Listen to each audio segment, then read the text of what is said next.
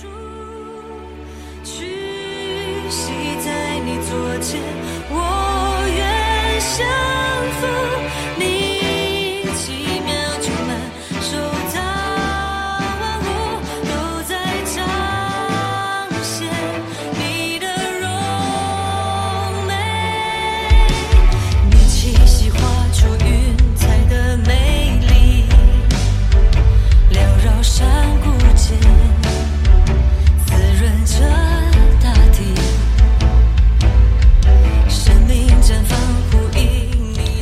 亲爱的弟兄姐妹，大家早安！亲爱的好朋友们，大家好。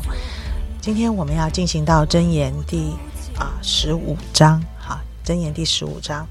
啊、在这张圣经的里面呢，啊、我最抓住我心里面以及最抓住我的眼睛的是啊、受管教啊、受责备、听劝这样的一个角度啊、我先几节的圣经来读给大家听。呃，第四节，温良的舌头是生命树，乖谬的嘴使人心碎。第五节，愚妄人藐视父亲的管教，领受责备的得着见识。第十二节，谢曼人不爱受责备，他也不就近智慧的人。十三节，心中喜乐，面带笑容，心里忧愁，灵被破损，灵被损损伤，哈，零被损伤。啊、好，那么一直到第十二节十啊三十二节三十三节，弃绝管教的轻看自己的生命，听从责备的却得智慧，敬畏耶和华是智慧的训诲，尊荣以前必有谦卑啊。这几处的经文啊，我想我想要来跟大家分享，就是能够被责备，能够听管教啊的这一件事情的一些思想。啊，当然啦，他圣经上面有谈到，这跟谦卑很有关系啊。当然，神很很希望我们是一个能听得进的人，所以啊，谦卑的人能听得进，就是我想知道，我很想知道，我很想认识神。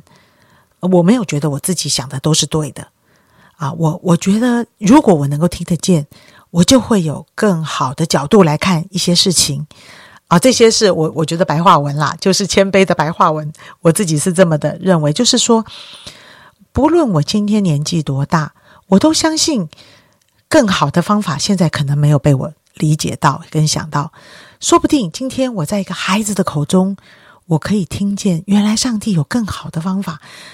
我并不一定觉得更好的方法一定是在经历阅历很多、年纪很长的地区的的人身上才会说出智慧的话。虽然大部分的时候是这样，但是有时候神也在婴孩和吃奶的口中建立能力，是吧？所以这也是我们觉得哦，原来不一定，原来每一个人都有可能，哎，来提醒我。好，哎，这是不是一个谦卑的心态？我我相信是的。那我也会来思考，就是说我当然觉得，呃，能听劝的人是很有福气的。我自己觉得，虽然我很年轻就来到了教会，我也发现我在教会里面真的有非常非常多的学习。我真的觉得很多的长辈的教导训诲啊。可能有一些人会觉得，哇塞，你听了一辈子，你不累吗？或者是说，啊、我最讨厌人家说教了，我最讨厌人家跟我讲道理了。可是我好像不太从这个地方来想，虽然我真的曾经听到打瞌睡，我也曾经真的没听清楚，也没没没没理解在讲什么，我听不懂他在讲什么，都有的，这些经验都有的。但是我觉得有人准备的半死来讲给你听。其实我觉得这就是莫大的恩典。我有时候觉得，当我们离开了学校，我们就很少再听见，哎，听见教诲，听见听见一些啊、有预备呃的一些教导跟学习。所以我第一个我会很珍惜，就是我在教会的每一天，我所听见的从圣经来的解释、话语、应用、见证的分享。哇，我都觉得我在不停止的成长。原来这是一个成长的一个管道。我是很珍惜。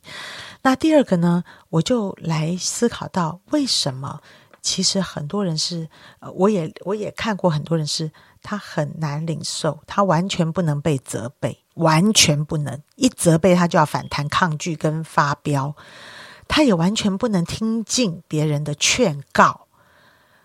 啊，我在想为什么？那当然啦，从啊辅导的角色。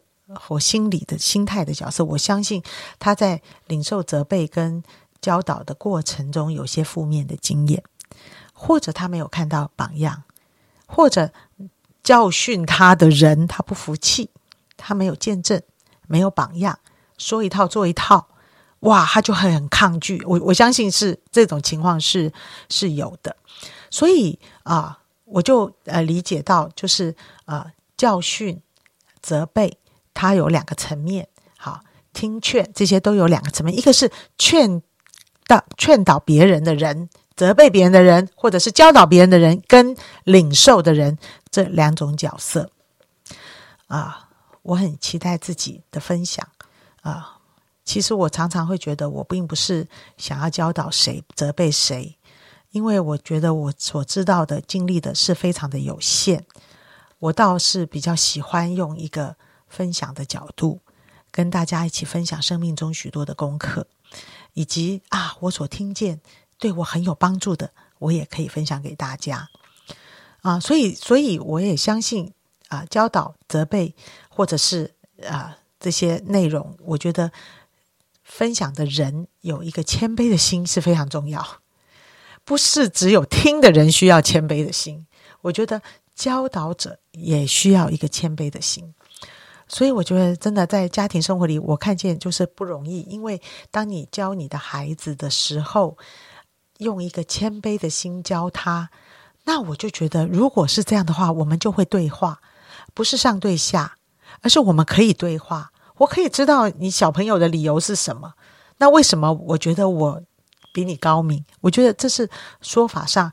还还蛮行得通的，可能，但是在实际进行的时候，可能你已经气疯了，或者是你根本就忍不住。什么谦卑的心，我想捶他一顿，我打他一拳，我觉得不容易，不容易。但是，但是我相信，任何的一个教导，如果是双向的，一定是带来更好的一个果效。好，那我当然更愿意。啊，如果我们有谦卑的耳朵，能够受教，能够听，那我觉得对我们一生的帮助就更大更大了。我谢谢很多弟兄姐妹，对于每天早晨听这一段时间的 Q T，有非常正面的鼓励跟回应啊，我心里可以明确的知道，你真是一个谦卑的人。我相信。我们不是完美的，我们在分享的时候，我们真的不是完美，我们也不是口才有多好，我们不是对圣经有百分之百的了解，我们只愿弟兄姐妹，我们爱慕来亲近我们的神，我们只希望啊，教会不断每一天都关顾弟兄姐妹在灵里面与上帝的关系，而弟兄姐妹有好的回应，那我真的相信圣灵一定会对你的心说话。这真的是很宝贵的一件事。哎，对这个受教、责备、教导这个部分，啊，我觉得严正长老师很有这方面恩赐，不晓得他有什么样的体会跟感受。你说有这个恩赐是什么意思？我有点紧张。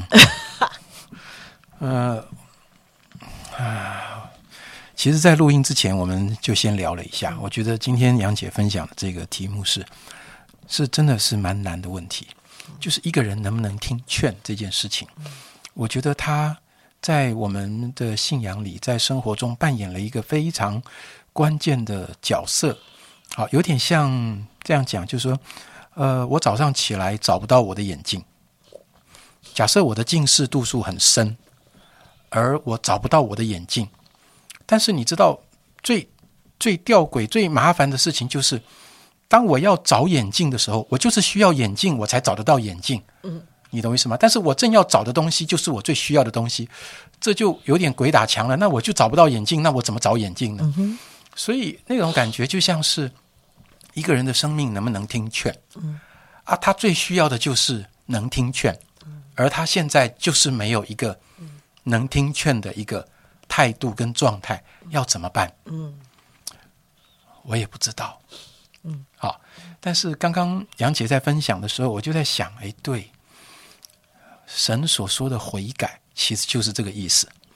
上帝所谓的悔改，不是指一个行为上的改变而已，是一个一个态度跟一个渴慕，预备好自己进入一个改变的状态，是在你改变之前的一个一种预备。那这个预备怎么样会发生？有的时候人真的自己觉得很难，所以弟兄姐妹，我我想我们在录 Q T 不是要来批评谁啊，呃，你是能听劝的，你是不能听劝，不不不，我们没有任何想要论断的意思。